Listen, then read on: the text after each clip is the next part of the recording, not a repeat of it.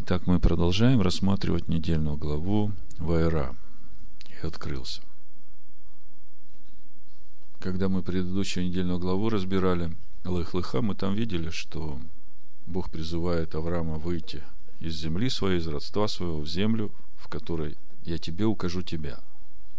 И когда Авраам приходит в эту землю, мы видим, что Бог открывается Аврааму, и первый вопрос, а как это? Бог вроде бы пообещал показать Аврааму э, Авраама истинного, и мы читаем, э, что Бог открывается Аврааму. Вроде бы э, нестыковка какая-то, но на самом деле все правильно. Это и есть Авраам истинный, который может иметь общение со Всевышним. Это то же самое относится и к нам. Бог показывает нам нас истинных, того Александра, того Наума, которые слышат Бога и имеют общение с Ним. И это возможно, если э, в человеке есть это возрожденное семя Авраама, семя Машеха. И с того момента мы видим, как складывается судьба Авраама. Э, в прошлый раз мы говорили о его духовном росте, хотя вроде бы как такового духовного роста мы не видели, а видели только испытания, которые приходят в жизнь Авраама. И мы дошли до того места, когда Бог заключает с Авраамом завет о Машехе, то есть завет о семени, и ставит на нем э, печать праведности, как говорит апостол Павел – Авраам обрезывается. И суть этого завета в том, чтобы идти вот к этому себе истинному, к тому, который имеет общение с Богом, который всегда слышит Бога и слушает, послушается всему, что Бог говорит. И на этом пути обрезывать вот э, того Авраама, который противится Богу, который спорит с Богом, который не хочет слушаться Бога, который боится за себя, который хочет э, как бы для себя лучше. Вот на этом пути, через эти испытания проходит Авраам, и опять же апостол Павел говорит, что и нам надо проходить э, этот путь веры, которым проходил Авраам. И вот сегодня мы начинаем второй этап в жизни Авраама, я бы сказал, начинается он с Вайра, открывается ему Всевышний. И опять кажется странно написано, и открылся Бог Аврааму, а мы видим, что приходят ангелы, хотя он их принимает сначала как путников. Потом через ангелов Бог говорит, э, что не скроет того, что собирается сделать, а собирается разрушить Содом и Гамору. И не скрывает это от него, потому что э, подтверждает, что именно от Авраама произойдет народ, который будет благословением для всей земли. И вместе с тем мы видим, что Авраам уже не просто ну, как э, маленький ребенок, который слушает своего папу, э, папа говорит, ребенок все делает. Мы здесь видим, что в разговоре о Содоме, о том, что Бог собирается наказать жителей Содома, мы видим, что Авраам уже начинает общаться с Богом, и такое общение, я бы сказал, партнерское и требовательное. То есть Авраам уже настолько взрослый, он уже настолько познал Всевышнего, что он уже в чистоте своего сердца и в такой твердости говорит, Бог, насколько я тебя уже познал, это же не свойственно тебе, чтобы ты наказывал э, нечестивого с грешником.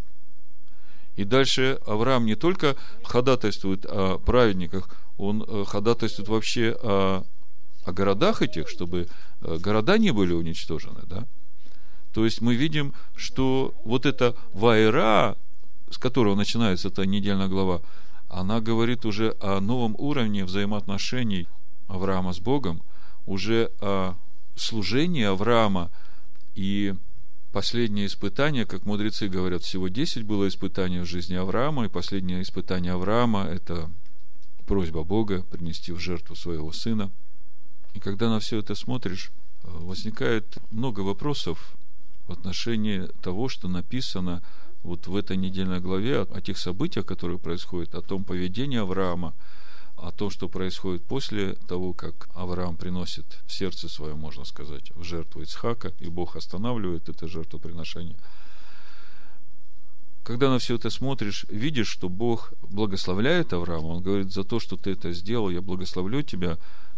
Но я прочитаю, с этого начнем То есть, как бы видно, что все, что Авраам делает, оно в конечном итоге достигает той цели, которая перед ним поставлена Всевышним вот в цели служения Авраама. И Бог говорит в 16 стихе 22 главы, «Мною клянусь, — говорит Господь, — что так, как ты сделал сие дело, и не пожалел сына твоего, единственного твоего, то я благословляю, благословлю тебя и умножаю, умножу семя твое, как звезды небесные, как песок на берегу моря. И овладеет семя твое городами врагов своих, и благословятся в семени твоем все народы земли за то, что ты послушался гласа моего. После этого, как бы мы уже об Аврааме мало что слышим. Вот именно о служении Авраама Всевышнему.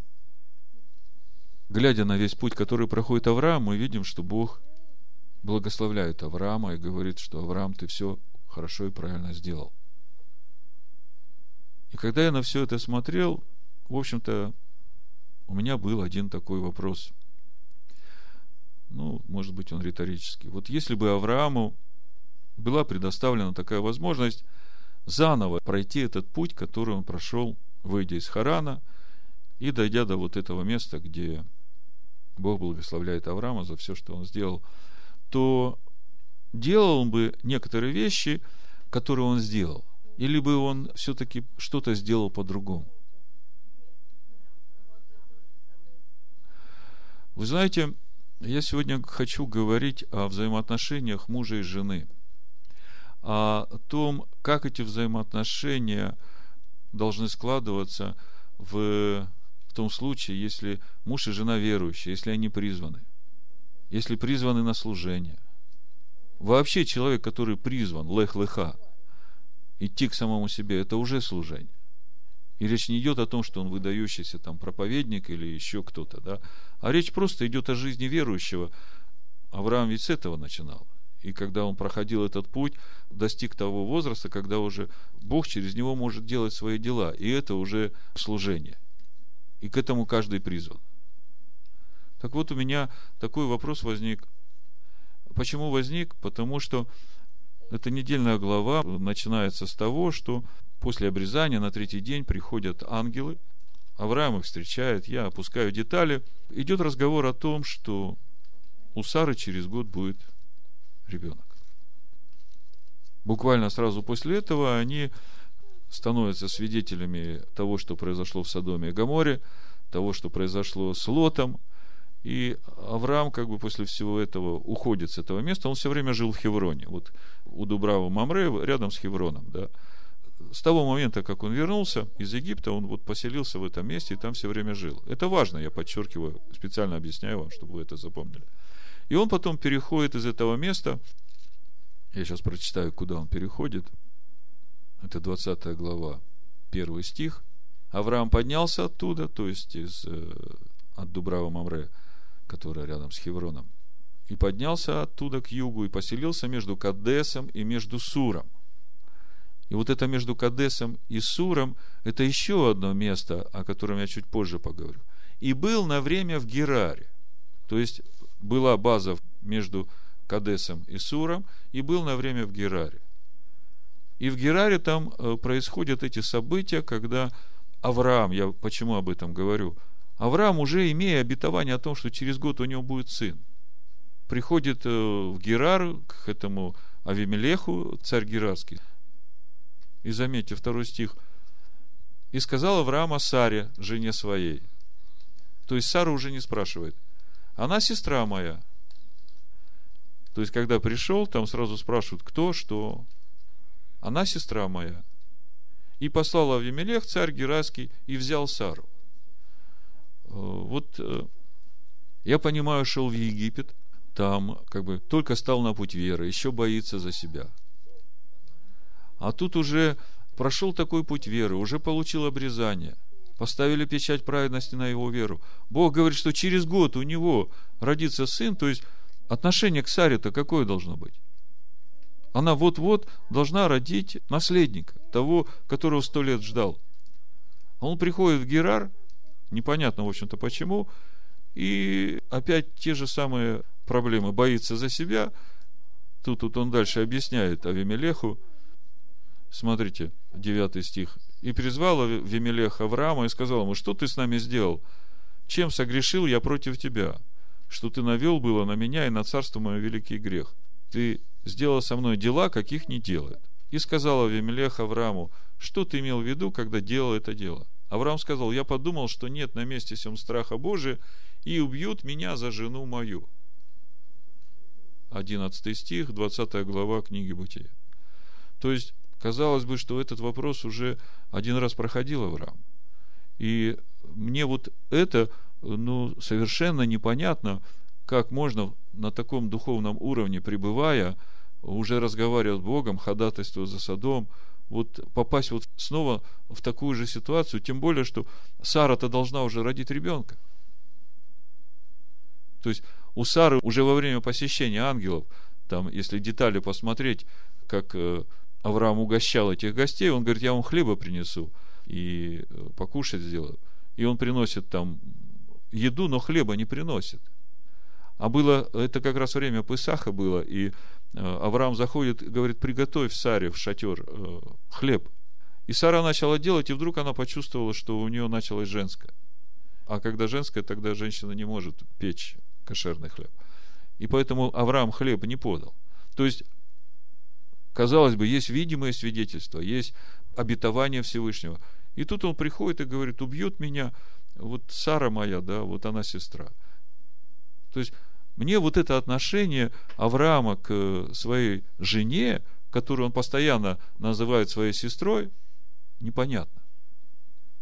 И вот поэтому у меня такой риторический вопрос возник. И когда я начинаю смотреть вообще Писание Тору, пророков, то есть некоторые места, которые тоже вызывают недоумение. И чем серьезнее мы начинаем относиться к Слову Божьему, чем глубже мы в него начинаем погружаться, нас больше интересуют вот эти детали, потому что мы же это все на себя примеряем. Мы же через это слово должны чему-то учиться. И вы знаете, что меня еще смущает? Вот мы видим, что Авраам делает одну и ту же э, ошибку дважды. Я считаю, что это ошибка, огромная ошибка. Тем более подставить Сару вот в такое время, когда она уже должна забеременеть и родить, да, представьте, потом Саре еще надо было оправдываться, чей это ребенок родился – Потому что через год рождается Ицхак, а 9 месяцев назад или 10 а, она была в доме у Авимелеха. До этого 100 лет не рождала или 90, да, а тут побыла в доме Авимелеха, и тут рождается Ицхак, да. То есть, еще в такую ситуацию женщину поставить, да, который родив сына от своего мужа, надо еще потом оправдываться. Чему нас может научить вот эта ситуация? мы видим, что Бог, как бы в конечном итоге, говорит, что Авраам исполнил свое предназначение. Мы видим, что апостол Павел говорит, что нам надо идти путем веры Авраама. Но у меня вопрос. Надо ли нам повторять вот такие же ошибки? Надо ли нам в нашем призвании, в нашем служении иметь такое же отношение к своим женам? Вы знаете, не надо. Я понимаю, что не надо. Но вместе с тем слово-то говорит, и я вижу, что э, ничего плохого об Аврааме не сказано в этом контексте. Тогда как же есть на самом деле? Или Бог предлагает нам просто поразмышлять и подумать, а что же все-таки здесь неправильно? Потому у меня и возник вопрос, если Авраам еще раз шел бы этим путем, стал ли бы он делать вот такие вещи? Это только начало, я вас как бы в суть проблемы ввожу.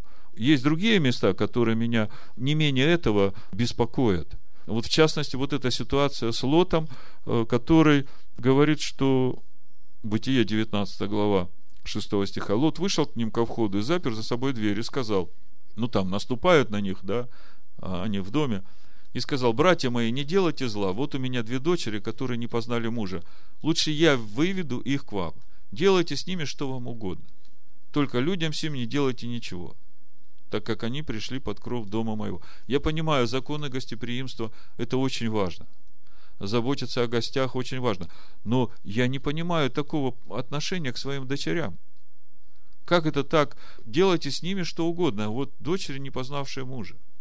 И после всего этого я читаю, что Лот праведник, как у Петра написано во второй главе, праведного Лота, утомленного обращением между людьми неистово развратными, избавил – я бы мог сказать, что праведным Лот стал тогда, когда после всего, что пришло в его жизнь, в конце концов, его дочери с его сыновьями, которые зачали от него всю оставшуюся жизнь его, ходили перед его глазами туда-сюда, и он на это видел и понимал, какой позор, вообще он сам позор.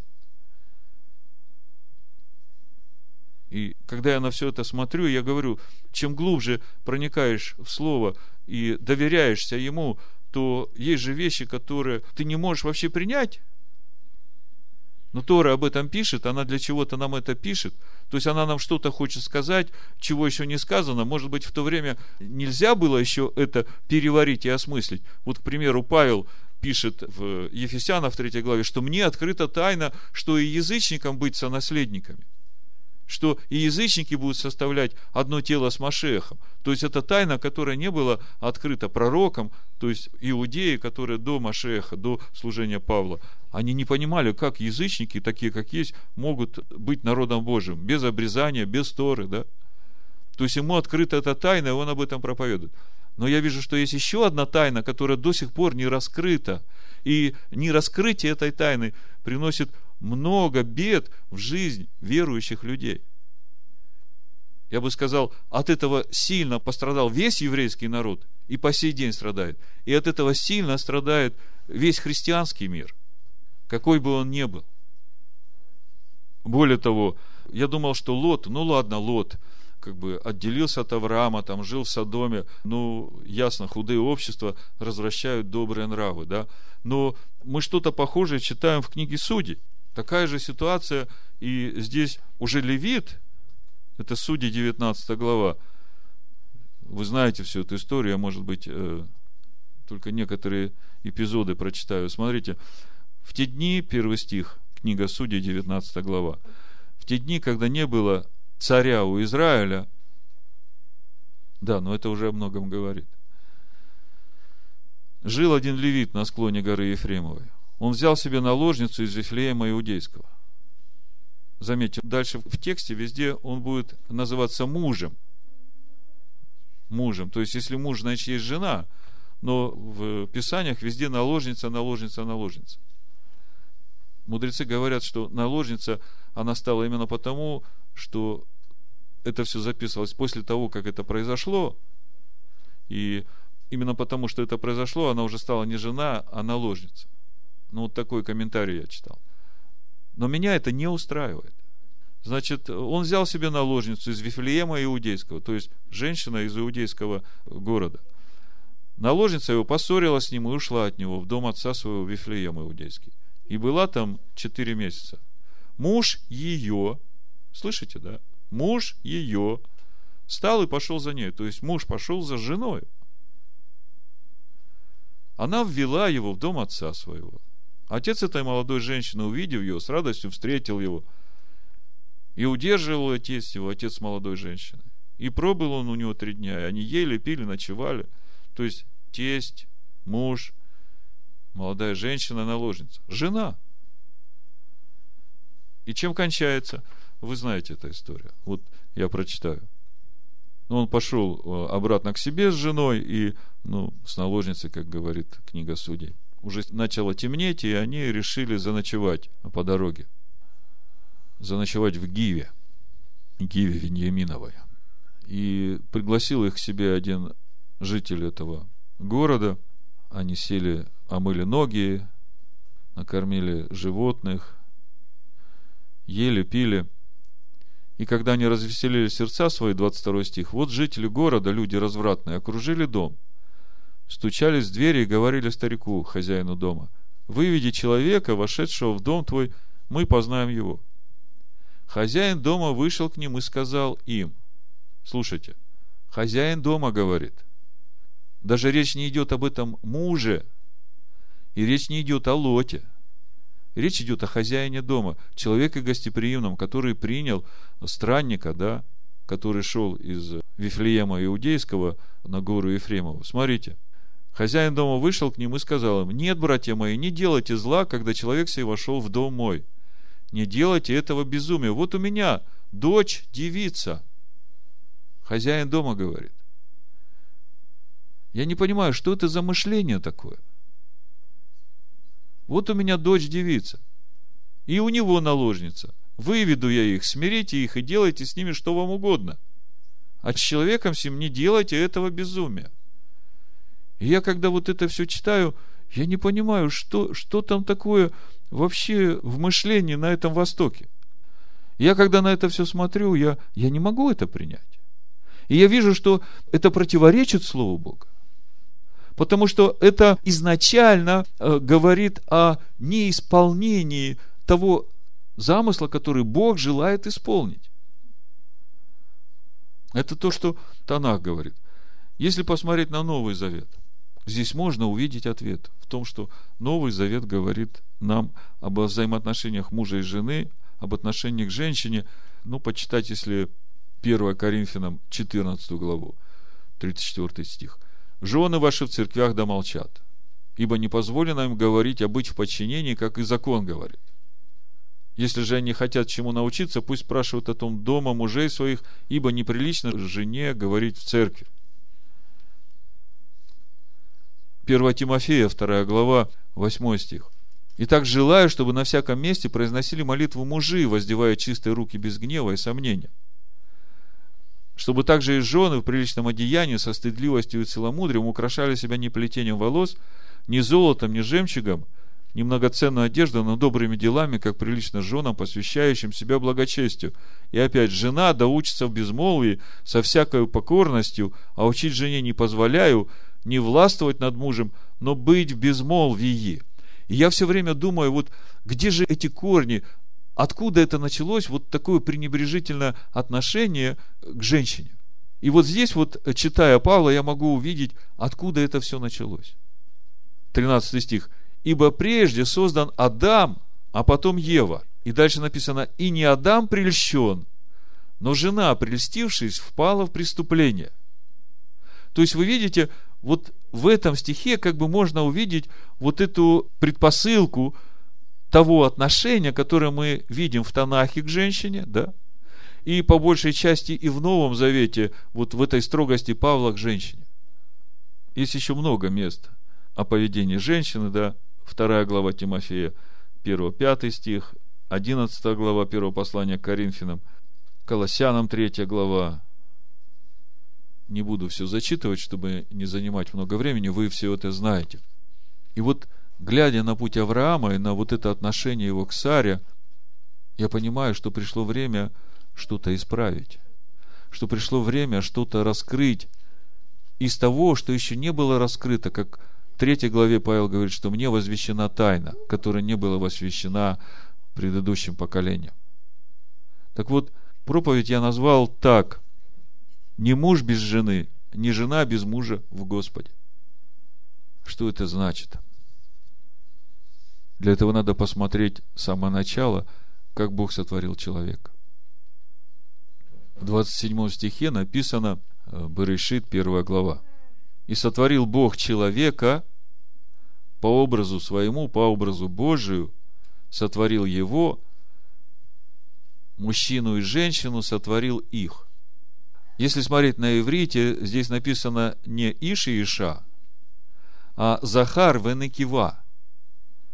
Захар обычно, когда определяют существительно какого рода, мужского или женского, говорят Захар Накива – Захар мужской род существительное, Накива женский. Понимаете? И здесь написано, что Бог сотворяет человека Захар Венакива. То есть, как одно целое, мужское и женское сотворил их. И мы знаем, что Бог вводит этого человека в Эдемский сад, он там еще один. То есть, там в нем Захар Венакива вместе – и когда потом Бог видит, что нужен помощник, Он отделяет одну грань, мы уже говорили об этом, эту грань, которая может чувствовать, которая может рождать, которая может выносить на свет то, что внутри вот зачато должно родиться. Вы знаете, что говорят мудрецы о роли Сары в жизни Авраама? И я свидетельствую, что это именно так и работает – Авраам получал все откровения в сердце, как бы он сердцем знал, как должно. Но именно Сара, как бы разделяя по частям эти откровения, озвучивала, выговаривала вслух, как чрево, которое вынашивало это семя и формулировало и рождало. Вы понимаете, о чем я говорю? То есть можно получить это откровение, как бы сердцем чувствовать, но оно еще не пришло в разум, оно еще не выговорено словами, оно еще не рождено в этот мир. Так вот, Авраам имел эти откровения, но рождала их в мир Сара. Вот такая роль жены, да? И вот когда мы смотрим в 27 стихе, что Бог сотворяет человека, Захар вынакива в нем, о чем это говорит? Чтобы понять, о чем говорит, нужно 19 главу Матвея открыть. Иешуа там как бы возвращается к этому месту и разъясняет, что это значит. Третий стих и дальше. И приступили к нему фарисеи, искушая его, говорили ему, по всякой ли причине позволительно человеку разводиться с женою своей? Он сказал им в ответ, не читали ли вы, что сотворивший в начале мужчину и женщину сотворил их? То есть вот здесь Иешуа говорит, что в начале, когда Бог сотворил мужчину и женщину, человека, они были одним целым. Разве вы не читали этого, как было в начале? И сказал, посему оставит. Заметьте, Иешуа продолжает тему сотворения человека. И сказал, посему оставит человек отца и мать, и прилепится к жене своей, и будут два, одна плоть. Скажите мне вот это слово «посему». Почему «посему»? Еще раз прочитаю, послушайте. Он сказал им в ответ. То есть речь идет о разводе. Ишо отвечает им ответ. Не считали ли вы, что сотворивший вначале мужчину и женщину сотворил их и сказал, посему, это как бы продолжение того, что Бог делает. И сказал, посему оставит человек отца и мать, прилепится к жене своей, и будут двое, одна плоть. Так что они уже не двое, но одна плоть. И так, что Бог сочетал, то человек да не разлучает. О чем здесь Ишуа говорит? Ишуа говорит о том, что когда Бог сотворил человека по образу своему, по образу Божию, мужчина и женщина были одно целое. Когда он привел его в Эдемский сад и увидел, что ему помощника не хватает, он часть из этого человека взял и сотворил из этой части для него помощника, женщину. Но эта часть взята из него, это он. Понимаете? И потом, когда Адам увидел эту женщину и сказал, да, вот это вот то, что мне надо, это кость от кости моей, плоть от плоти моей, будет называться моей женой. То есть, Адам, когда это увидел, он понимал, что без нее он целым не будет без нее у него не хватать будет того, что Бог взял от него, когда его сотворил от начала по образу Божию. И когда мы видим взаимоотношения Авраама с Сарой, он говорит, скажи, что ты сестра моя, боясь за себя. А Бог все время вмешивается и все время говорит, жена твоя. Вот в 12 главе Бытие, там, когда первый раз Авраам пытается спасти свою душу, Смотрите, как написано в седьмом стихе. Но Господь поразил тяжкими ударами фараона и дом его за Сару, жену Авраамову. Видите, да? То есть не за сестру, а за жену. Потому что в глазах Бога Авраам и Сара – это один человек. Ефесянам 5 глава, опять же, апостол Павел, она раскрывает нам вот ту тайну, которую должны понять сегодня все, что не муж без жены в Господе, не жена без мужа в Господе. Что это значит? Человек несовершенен без своей половины в Господе. Бог принимает это как одно целое. И когда человек и муж и жена начнут понимать это, то они начнут дорожить друг другом не сдавать ее в наем фараону или Авимелеху, как сестру, свою жизнь отдать за нее. Вот смотрите, как в Ефесянах написано с 22 стиха. «Жены, повинуйтесь своим мужьям, как Господу, потому что муж есть глава жены, как и Машея глава церкви. И он же спаситель тела. Но как церковь повинуется Машеху, так и жены своим мужьям во всем. Мужья, любите своих жен, как и Машех возлюбил церковь и предал себя за нее, чтобы осветить ее, очистив баню водную посредством слова. То есть, смотрите, мужья, любите своих жен, так же, как и Машиах возлюбил свою церковь. Она у него еще невеста. И это его жена. И как он возлюбил ее? Он отдает себя за нее такую, как она есть, несовершенная. Павел говорит, что ибо Ева согрешила, а не Адам. Поэтому типа того, что Ева сидит там тихонечко, да, и вообще в безмолвии все. И тут же Павел говорит, что мужья, любите своих жен, как и Машех. Машех отдал свою жизнь за несовершенную невесту, для того, чтобы омыть, очистить ее. То есть, вот эта любовь и вот эта жертва должна принести совершенство жене. Чтобы осветить ее, очистив баню водную посредством слова. Чтобы представить ее себе славную церковь, не имеющую пятна или порока или чего-либо подобного, дабы она была свята и непорочна – так должны мужья любить своих жен. То есть, вот так же и мужья должны любить своих жен, как свои тела. Любящий свою жену любит самого себя. Когда я говорю, вот эта сестра моя, и отдаю ее фараону, то получается, что я не люблю самого себя.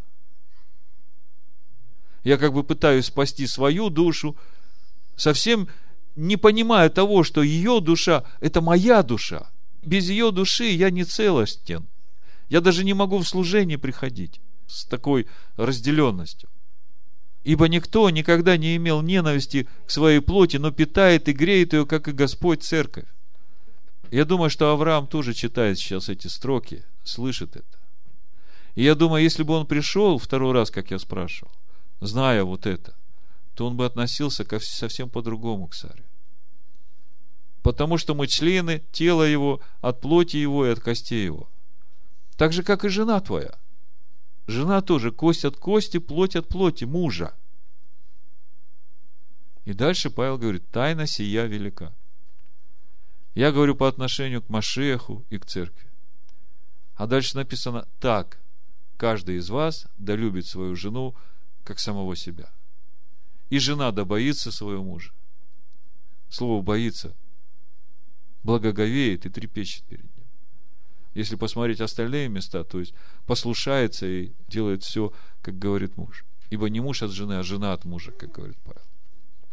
Так в чем же величие этой тайны? Той тайны, которая не была открыта Аврааму.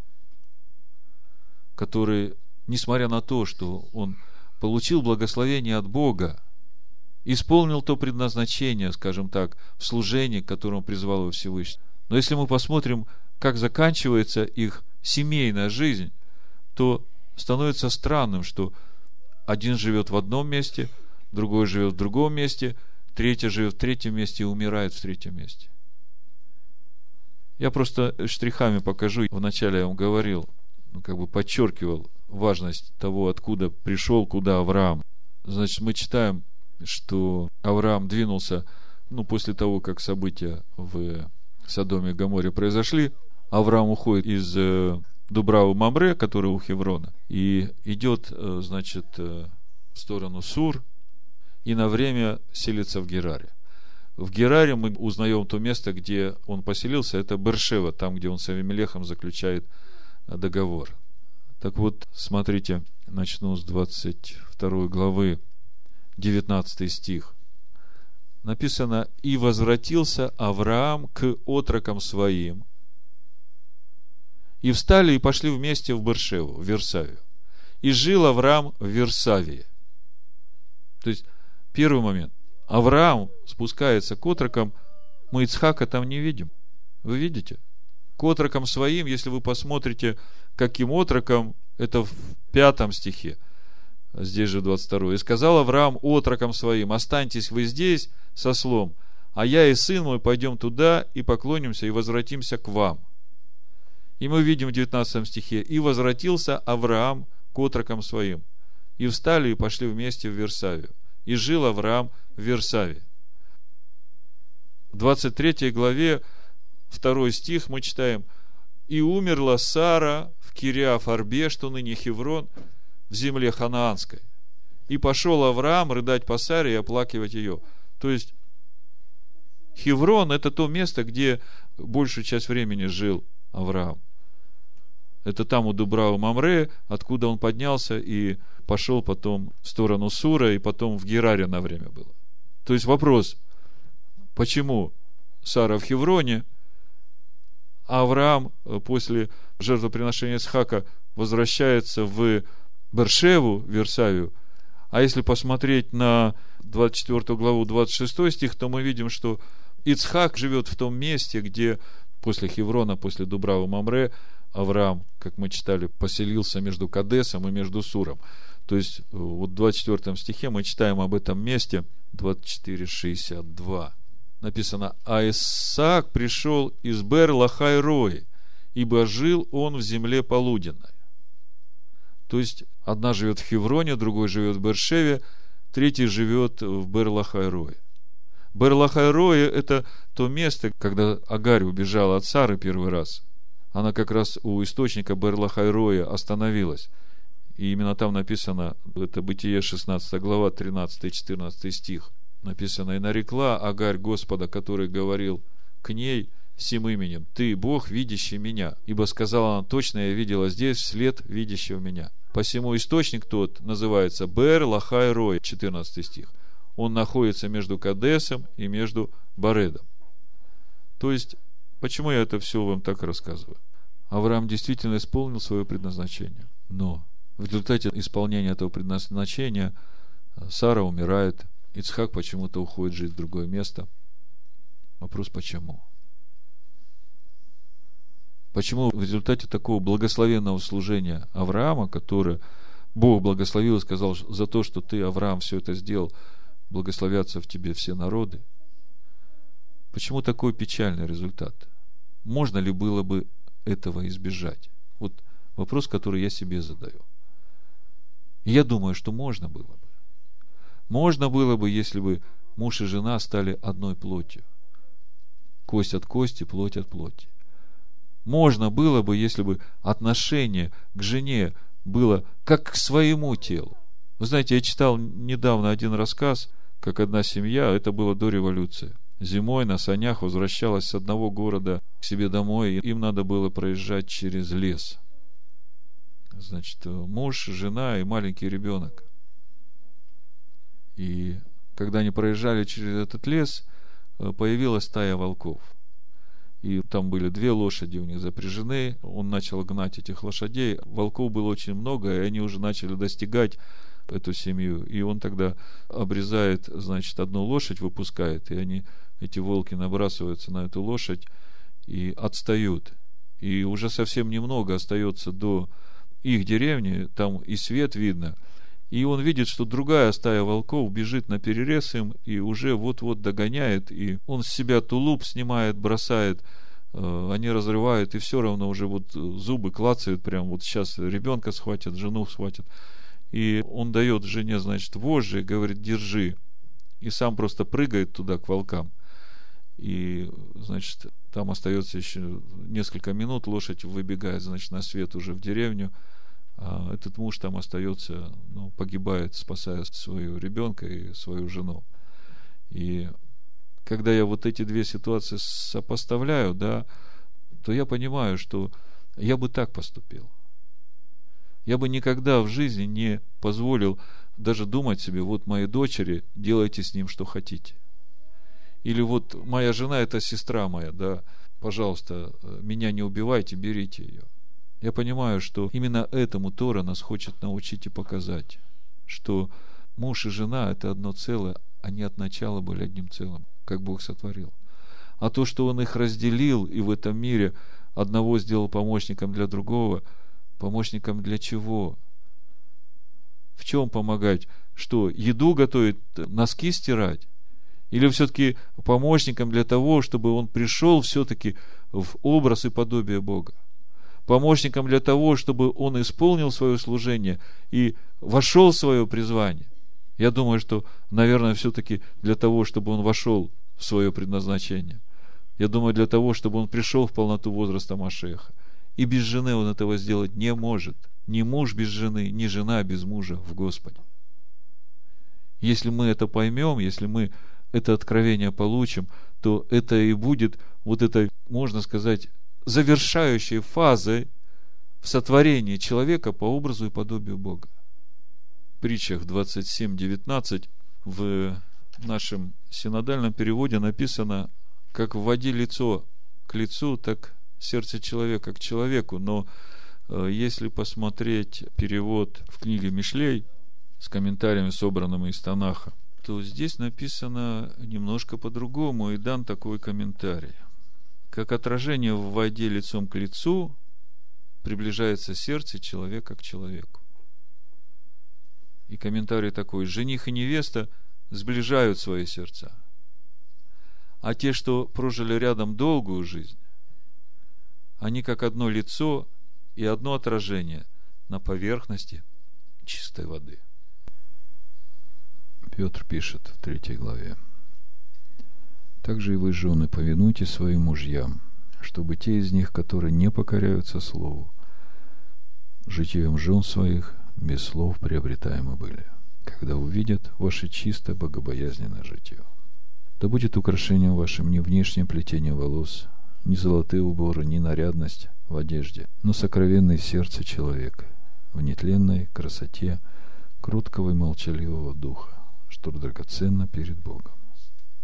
Так некогда и святые жены, уповавшие на Бога, украшали себя, повинуясь своим мужьям. Так Сара повиновалась Аврааму, называя его господином. Вы дети ее, если делаете добро и не смущаетесь ни от какого страха. Так же и вы, мужья, обращайтесь благоразумно с женами, как с немощнейшими сосудами, оказывая им честь, как сонаследницам благодатной жизни, дабы не было вам препятствия в молитвах. И будут двое одна плоть, кость от кости, плоть от плоти, жена твоя. Ну вот это то, о чем я хотел вам вкратце сказать.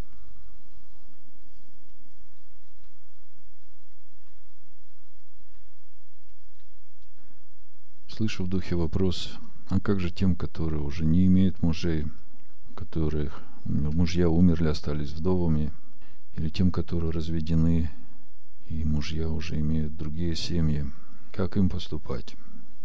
Павел в 7 главе пишет, вступившим в брак, не я повелеваю, а Господь, жене не разводиться с мужем. Если же разведется, то должна оставаться безбрачной или примириться с мужем своим, и мужу не оставлять жены своей.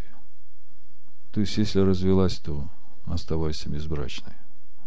Впрочем же говорю, Павел говорит, а не Господь.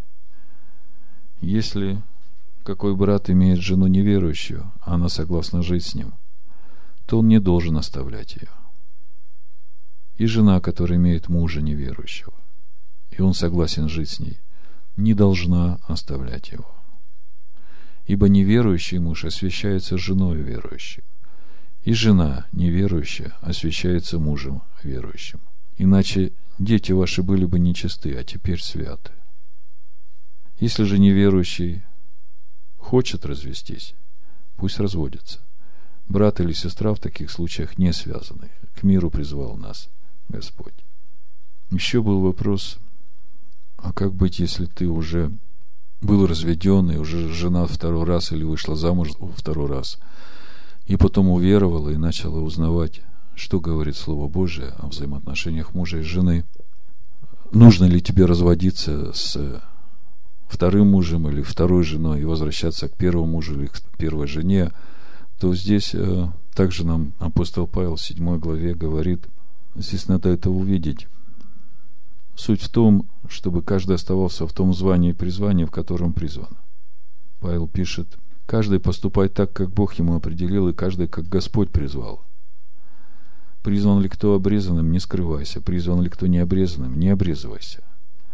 Обрезание ничто, не обрезание ничто. Все в соблюдении заповедей Божьих. Каждый оставайся в том звании, в котором призван. Рабом ли ты призван, не смущайся. Но если и можешь сделаться свободным, то лучшим воспользуйся. Ибо раб, призванный в Господе, есть свободный Господа, и равно и призванный свободным есть раб, Машех. Вы куплены дорогой ценой, не делайтесь рабами человеков. В каком звании кто призван, братья, в том каждый оставайся перед Богом. В каком звании ты призван, в том каждый оставайся перед Богом. Вот здесь есть ответ на то, как поступать тем, которые уже вышли второй раз замуж или женились, и это было до уверования. И апостол Павел говорит, вот в том звании, в котором мы призваны, если ты уже призван, когда ты второй раз женился, то тебе не следует разводиться и разрушать свою семью. Тебе нужно оставаться в том звании, в котором ты призван. А то будет еще больше зло, если ты узнаешь, что у тебя грех за то, что ты развелся своей первой женой. Такая ситуация уже была, нам писали на сайт, спрашивали, когда брат уверовал, начал познавать Слово, а уже был разведен, женился второй раз, и у него там семья, трое детей, и жена стала в эту церковь ходить. И вдруг он узнает, что он неправильно сделал, что развелся, и, значит, э, разводится с этой э, женой, чтобы э, восстановить брак с первой женой. Думая, что этим служит Бог. А на самом деле делает еще большее зло. Павел говорит, в каком звании призван, в том и оставайся. В общем-то, вся жизнь, весь отчет начинается с того момента, как Бог тебя призвал, и все, что было до этого, это как уже чужая жизнь, не твоя жизнь. Твоя жизнь, она начинается именно с того момента в Господе, когда Бог тебя призвал. А все остальное забыто и прощено. Это что касается разведенных. Соединил ли ты с женою? Не ищи развода, 27 стих. Остался ли без жены? Не ищи жены. Ишуа тоже говорит в Нагорной проповеди, что если э, муж и жена разводятся, то, то муж тогда дает повод жене прелюбодействовать. То есть жена, если второй раз уже выходит замуж за кого-то другого, то она уже прелюбодействует. Поэтому, если у тебя нет мужа, и ты разведена, то оставайся напрямую под господством Машеха. Как э, слово говорит, глава мужа Машех, глава жене муж. Если у тебя нет мужа, и ты разведена, то оставайся разведенной и имей э, над собой главу Машеха, и тогда будешь заботиться о том, как ему служить, а не как служить своему мужу, и больше принесешь пользы служения Всевышнему. Я вам прочитаю о Лоте, чтобы вы понимали, насколько велика милость и почему Писание Нового Завета Лота все-таки называют праведником. Как повествует Библия, праведник Лот был не по своей воле введен в грех кровосмешения со своими дочерьми. Легенда рассказывает о том, как поступил Лот, осознав свой грех. Раскаявшись, он страдал в муках совести и искал искупления. Но не зная, как его искупить, он пришел к Аврааму и исповедовался ему. В ответ Авраам дал ему три саженца – кедра, сосны и кипариса. По другой версии легенды, ангел дал ему три ветки кипариса. Сказав, что если эти три саженца укоренятся и срастутся в одно дерево, то это и будет тебе знамением, что грех прощен. Чтобы эти саженцы выросли, Лот должен был ежедневно поливать их свежей водой из Иордана. А для этого необходимо было каждый день проделать длинный и утомительный путь. Так каждый день Лот добросовестно ездил за водой и поливал саженцы. Они уже пустили корни и начали расти, но однажды, возвращаясь с реки, Лота встретил дьявол. Дьявол принял обличие нищего, умирающего от жажды. Лот сжалился над нищим, не зная, кто он, и дал ему свой бурдюк с водой. Тотчас же дьявол выпил всю воду из бурдюка до последней капли. Ужас и отчаяние охватили Лота, он понял, что не сможет уже в этот день полить саженцы, а значит, они погибнут, и его грех останется неискупленным.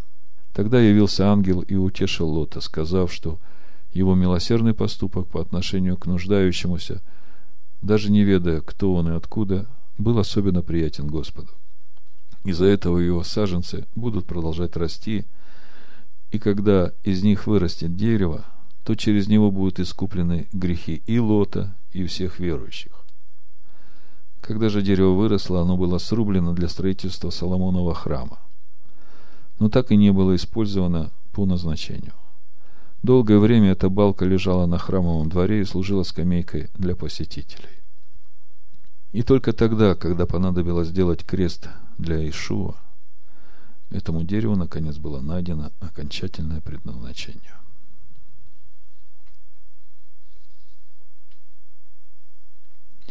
Потому Писание называет Лота праведником. Все определяет глубина раскаяния и плоды жизни, которые ты ведешь после раскаяния. Да благословит всех нас Всевышний. Аминь.